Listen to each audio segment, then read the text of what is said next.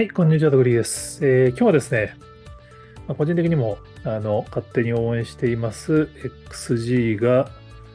まあ、なかなかすごいことになってると思うんですけど、意外にメディアの記事があんまり取り上げてなかったんで、ちょっと自分で書いてみましたっていう記事になります。えっ、ー、と、Yahoo ニュースに、えー、デビュー2年目 XG が夜遊び藤井風に次ぐ海外再生ランキング3位入りの凄さっていう記事を書いてみました。これね、すごいことだと思うんですけどね。なんか、まあ僕は勝手にあの XG 推しなんで、紅白歌合戦がボーダレスっていうタイトルだったから、てっきり今年の紅白はその、まあ XG とかニュージーンズとかそういうその、日本語で歌わない歌手の人たちも呼ぶのかなってちょっと期待しちゃったんですけど、まあ最終的にだから、クイーンとかなんかあれですよね、過去の歌の紹介的なやつで洋楽も入るみたいですけど、現在進行形でその韓国語歌唱とか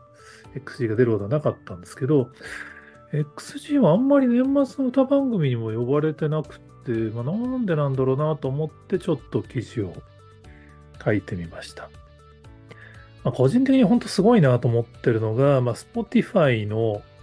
海外で最も再生された国内のアーティストっていうランキングが発表されまして、これの3位に XG が入ってるんですよね。すごくないですかっていう、その 僕、僕だけだからこれ思ってるの。1位夜遊びに藤井風、まあ、藤井風さんとかはね、あの、去年、一昨年かな、その、死ぬのがいいわが、Spotify で、まあ、世界的に大ヒットしたんで、それが、去年も、まあ、去年、今年も、1年間通して非常に惹かれていたらしくて、で、夜遊びはなんと言ってもアイドルがまあ、グローバルでヒットしましたんで、まあ、この2トップはまあ当然だと思うんですよね。で、4位に米津さん、6位に Ado さんなんですよ。で、米津さんとか、今年あの、米国レコード協会の、その、なんだっけ、今年を代表するアーティストに日本人アーティストで初めて選ばれてるんですよね。で、その、チェンソーマンの主題歌のキックバックはアメリカでゴールドディスクとか取ってますから、さぞかし海外でも聞かれてるんだと思いきや、XG はその米津さんとか Ado さん勝っているっていう。まあ、別に勝ち負けじゃないですけど、そのランキング的にその XG、ここにいるってすごくないですかって、デビュー、まだ2年経ってないですからね。2022年3月デビューとかだったと思うんで。で、やっぱり海外で本当すごくて、米ビルボードの表紙に日本人ガールズグループとしては初めて選ばれてますし、まあ、代表曲の一つであるレフトライトは、ローリングストーン、アメリカの音楽誌のトップダ、ダ、100ベストソングスオブ2023に日本人アーティストとして唯一入ってるんですよね。唯一ですからね、これ。海外の方が評価が高いっていう話なのかな。まあ、英語の歌詞ですかね。どうしても日本ではそんなに頻繁に音楽番組でけるカルチャーではないと思うんですけど、ま、でもトラビスジャパンのね、ジャストダンスとかもテレビで披露してるんで、そろそろいいんじゃないかなと思ってるんですけど、まあ、Spotify の、えっと、海外で最も再生された国内のアーティストランキングだと3位なんですけど、楽曲も当然ながらちゃんと入っていて、6位、7位に、まあ、シューティングスタート、レフトライトが入ってるんですよね。で、まあ、トップに並んでると、まあ、死ぬのがいいわは、その、藤井風さんが、まあ、グローバルで聴かれるようになった楽曲で、2位アイドル、3位キックバックって、やっぱその、推しの子のタイアップ曲、チェーンソーマンのタイアップ曲って続くんで、まあ、ナイトダンサーはナイトダンサーで、あの、あの、そういうタイアップなくヒットしている曲ですけども、まあこの並びにね、XG デビュー2年目の2曲が並んでいるっていうのは、まだそのアニメのタイプで1曲だけ入るとならわかるんですけど、そういうのなくってここに並んでいるっていうのはすごいんじゃないかなと、個人的にはめっちゃ思ってるんですけど、意外に、まあ、日本のメディアでもなんかニュース番組とかでは逆に取り上げられてるんですけど、音楽番組とか、多分ほとんど出てないですよね。まあ、実際、あの、活動がやっぱり海外中心、そもそも韓国拠点なのかな？X ギャル X って呼べばいいんですかね。あの、ABEX のグループ会社なんですけど、まあ、あの、韓国子会社的位置づけらしいんで、拠点が韓国だから日本の番組出にくいって話なのかな？でも、K-POP のアーティストも出てますね。韓国だったらすぐ来れそうなもんだから。まあ、あの、ツイッターのコメントで指摘いただいたのは、まあ、戦略的に、その日本の音楽番組だとパフォーマンスしても、その動画自体が YouTube にアップされなくて一発きりになっちゃうから、まあ、あえてやらないようにしてるんじゃないかみたいな見方もあるみたいですけど、私はとにかくその、世界でのいろんなフェスとかに出演しまくってたんですよね。で、日本ではまあ、単独有観客ライブが応募数20万件超、まあ、日本でもだから人気はあるよっていうのは証明されてるんだと思うんですけど、Winter Without You という新しい曲が披露されたんですが、これはだから結局、ザ・ファーストテイクが日本のメディア初披露なんですよね。だから、これは確かに、だから、そのテレビとかをあえて使わないっていう戦略をしてるパターンはありえますよね。まあでもちょっと本当あの、聞いたことがない方はぜひ、このファーストテイクのやつでもいいんで聞いてください。あの、感動すると思います。まあ、感動すると思いますと、僕があれなんですけど、ま、特に僕の世代の洋楽好きだった人からすると、結構ね、ど真ん中でハマる人多いと思うんですよね。ちょっと若い世代にどう刺さってるのかわかんないんですけど、なんか記事とか見てると、結構世界中の若い世代にはまうまく刺さってるみたいな記事も読んだりしたんで、ちょっとどういうファン層なのかちょっと分かってないんですけど、まあでもね、ほんと素晴らしいです。もうその日本人で英語歌唱でこんなラップもダンスも全部できるとかってあり得るんだっていうのは、ちょっとね、個人的にはもう本当あの、まあ、いわゆる推しのエリアに入ってるんですけど、まあ、あの、個人的にあの、やっぱ日本のアーティストにも参考にしてほしいなと思うのは、やっぱそのデジタル活用なんですよね。XG は、その、 Xtraordinary Girls の略で、もともとがそういうその avex と、これなんて呼べばいいんだろうな。 JAKOPS さん。ちょっとですサイモンさんですね。まあ、サイモンさんが、もともと韓国人と日本人のハーフという、まあ、バックグラウンドがある音楽プロデューサーの方が、ABEX と一緒に立ち上げた、まあ、オーディションプロジェクトから生まれたグループなんですよね。で、オーディションプロジェクト自体が、まあ、2017年6、6年からとかになるのかな。だから5年間まあ、コロナ禍もあったんで5年かかっちゃったってことですけど、2017年か。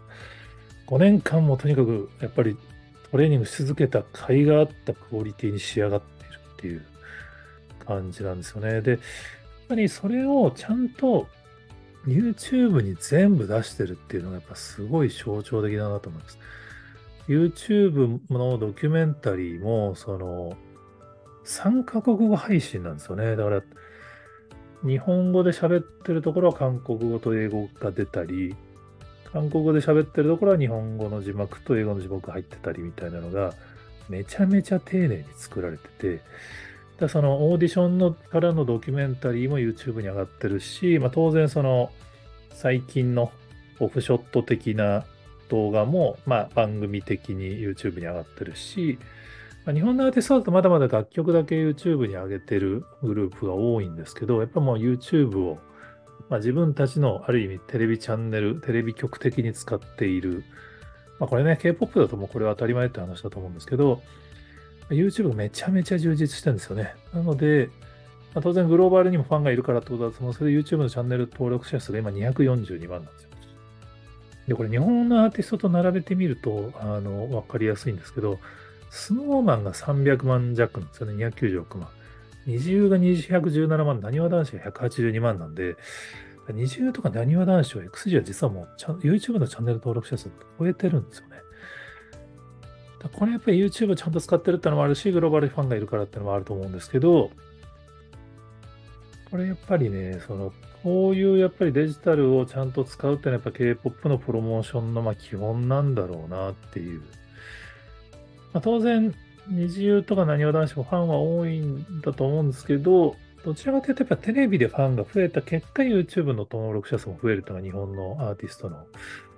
パターンだと思うんですけど、やっぱり K-POP の場合に本当に YouTube からボトムアップに積み上げてってる印象が、個人的にはありますね。まあ、当然あの、韓国の音楽番組に露出するっていう文脈はそれはそれであったみたいですけど、まあでも改めて考えると、その、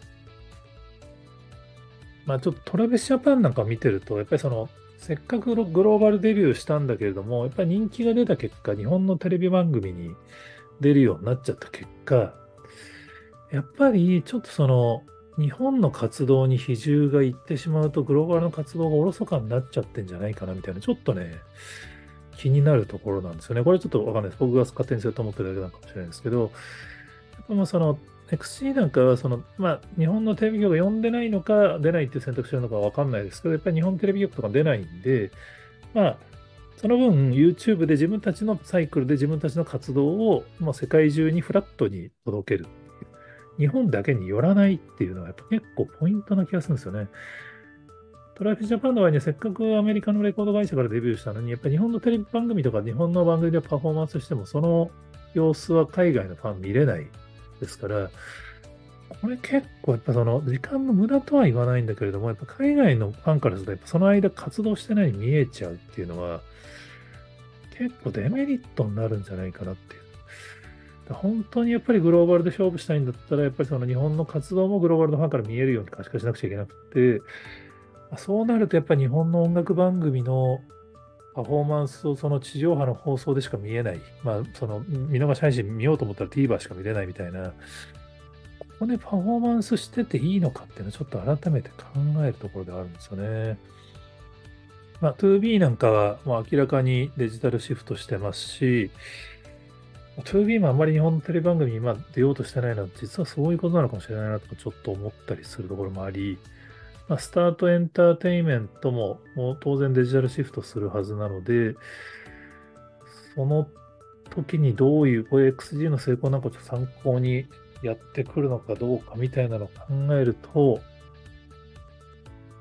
ちょっとやっぱりなんかこう、日本でまず成功してから海外に行くんだっていうよりは、もう最初からこうやってもグローバルで成功したんだったらグローバルを意識して、全部やり方からやっぱちょっと日本の常識から変えてやるっていうのを、考えなくちゃいけないのかなっていうのをちょっと感じさせるグループだなと思っております。はい。まあ単純にあの僕に薬をしてるだけなんですけど、個人的にあのニューダンスにすげえハマってですね、めちゃめちゃヘビロテして聞いてます。まあ、ぜひあの聞いたことないよっていう方は、ぜひちょっと一遍聞いてみていただくと、ちょっと僕がなんでこんなに一人で勝手に興奮してるかってわかると思いますんで、えー、ぜひご覧になっていただければと思います。はい、こちらのチャンネルでは、えー、日本のエンタメが、まあ、世界にどういうふうに出ていくかっていうのをできるだけ応援したいなと思ってますので、